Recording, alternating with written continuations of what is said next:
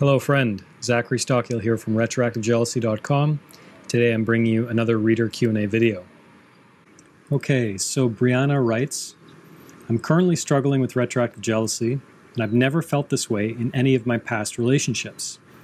Is it possible that this feeling is a sign that my partner and I are not compatible?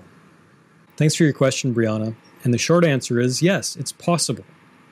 Now, the, the important thing to note there is I said possible. I didn't say probable. I didn't say likely. I said it's possible.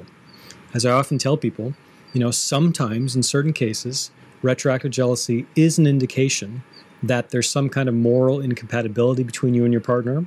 Sometimes it's an indication that, you know, you'd both be better off if you moved on and found someone whose values, morals, whatever you want to call it, are more closely aligned with your own. However, in my experience, and I've been working on this issue for over seven years now, a long time, in my experience, that tends to be the exception rather than the rule. The idea that retroactive jealousy is an indication of a genuine moral incompatibility and a reason that the relationship should end. Far more often, almost all the time, in my view, and you know the emails that I receive and the continuing correspondence I have with retroactive jealousy sufferers over many years bears this out that more often than not, it's not about a moral incompatibility. It's about other factors. It's about fear of loss. It's about a scarcity mentality sometimes. It's about deep rooted psychological issues that go far beyond your relationship.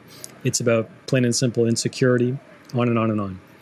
But, you know, you raise an interesting point that I encounter pretty often actually when people write to me. The issue is you're struggling with retroactive jealousy now in your current relationship and you've never struggled with it in your past relationships. What does that mean? So, of course, it's impossible for me to really offer a general answer on this topic, on this question. You know, there's a lot of different people out there, there's different variables involved.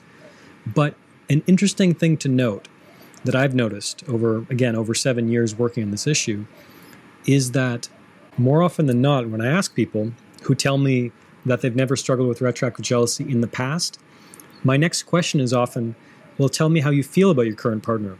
Have you ever been this deeply in love before? And it's interesting to note that more often than not, those people tell me, no, I've never been this deeply in love. I've never cared about someone this much. I've never felt this much investment. I've never been this invested in a relationship before. And so, what that says to me is that sometimes, not all the time, but sometimes, I think retroactive jealousy is inspired by a real deep seated fear, a real fear of loss, and some kind of you know insecurity around the fact that I'm investing so much in this relationship. I really love this person, and I'm scared to death of losing them. I'm scared to death of maybe someone from their past coming back into the picture. I'm scared to death of maybe them finding someone else attractive. I'm scared to death of this relationship not working out for whatever reason. You know, I think that often retroactive jealousy, unfortunately, goes hand in hand with the amount of love and real desire we feel for someone.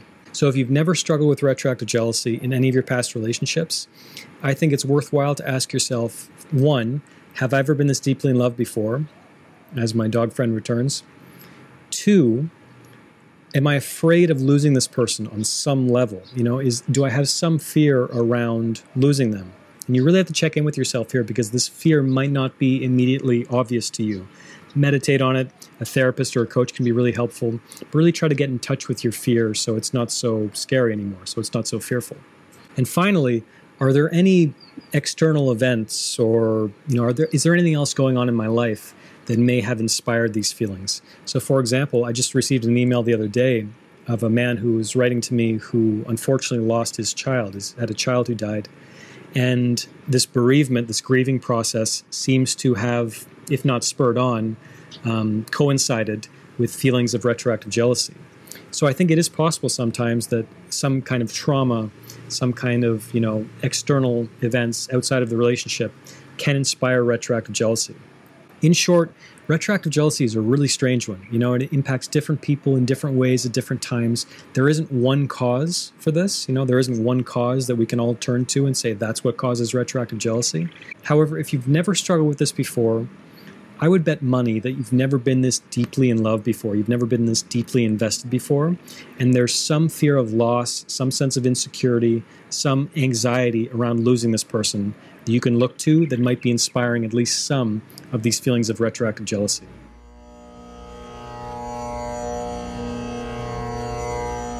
Thanks for listening to the Zachary Stockill podcast. If you enjoyed this podcast, please be sure to subscribe and leave a rating and review on Apple Podcasts or your podcast app of choice. To learn more about my work on jealousy, relationships, and more, please check out my YouTube channel at Zachary Stockill. For information about my online courses, books, and coaching service, please visit my website at retroactivejealousy.com.